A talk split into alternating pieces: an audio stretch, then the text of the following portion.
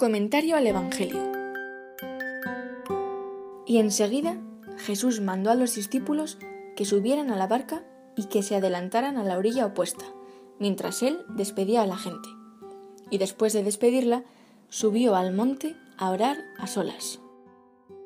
Cuando se hizo de noche, seguía él solo allí. Mientras tanto, la barca ya se había alejado de tierra muchos estadios, sacudida por las olas, porque el viento le era contrario.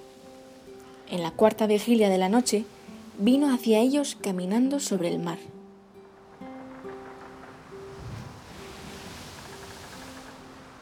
Cuando le vieron los discípulos andando sobre el mar, se asustaron y dijeron, es un fantasma. Y llenos de miedo, empezaron a gritar. Pero al instante Jesús les habló.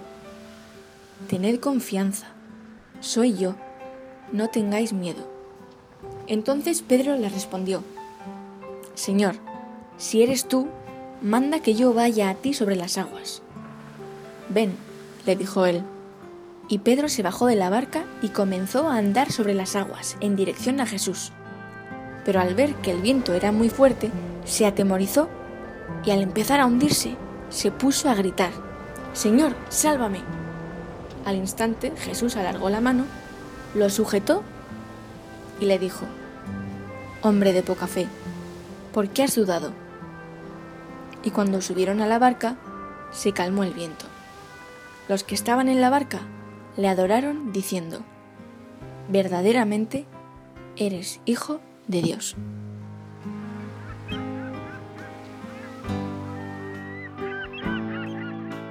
En este episodio brillan algunos hechos que llaman nuestra atención.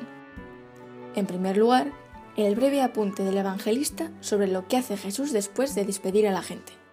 Subió al monte a orar a solas hasta la noche. Esta actitud del Hijo de Dios encarnado subraya de forma elocuente la importancia capital de la oración para nosotros, la necesidad que tenemos como criaturas de dedicar unos tiempos para dialogar exclusivamente con Dios.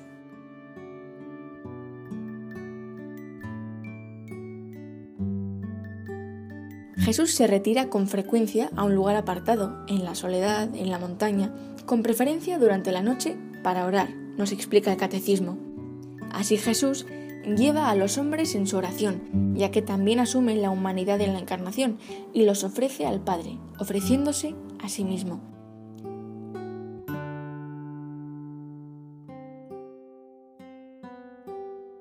Es una fuente de confianza saber que Jesús se ha hecho hombre y ha orado por nosotros al Padre, para que nuestra oración sea grata a Dios y sea también escuchada como la de su Hijo, en especial en los momentos de oscuridad o dificultad.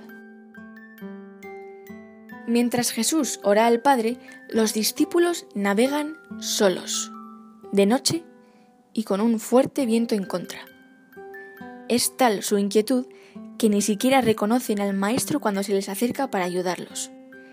En su ofuscación creen que es un fantasma y se asustan. En cambio, Jesús les transmite la seguridad y la paz conquistadas en la oración. Tened confianza, soy yo. Con su habitual ímpetu, Pedro pide a Jesús caminar sobre las aguas como él, y el Señor accede a su petición pero después de unos instantes, Pedro duda y se llena de miedo al comenzar a hundirse, aunque sea a la vista de su maestro. Cuando Jesús acude en su ayuda y le reprocha su falta de fe, suben a la barca y el viento se calma. Entonces los discípulos, llenos de admiración, lo adoran. Como es fácil de entrever, este relato del Evangelio contiene un rico simbolismo, decía el Papa Francisco, y nos hace reflexionar sobre nuestra fe, ya sea como individuos o como comunidad eclesial. La barca es la vida de cada uno de nosotros, pero es también la vida de la Iglesia. El viento contrario representa las dificultades y las pruebas.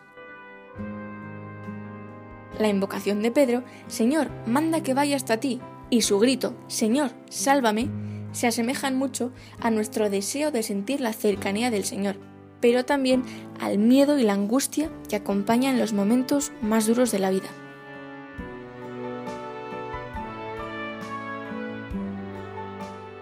El pasaje contiene, por tanto, una gran lección sobre la fe cristiana, es decir, sobre la confianza en Jesús y en sus fuerzas, y no tanto en las nuestras. Así como Jesús invita a los discípulos a la confianza en Él, también a nosotros nos pide no tener miedo y reconocer que el Maestro nunca dejará que la barca de los suyos naufrague, aunque a veces nos parezca demasiado fuerte el viento de la dificultad.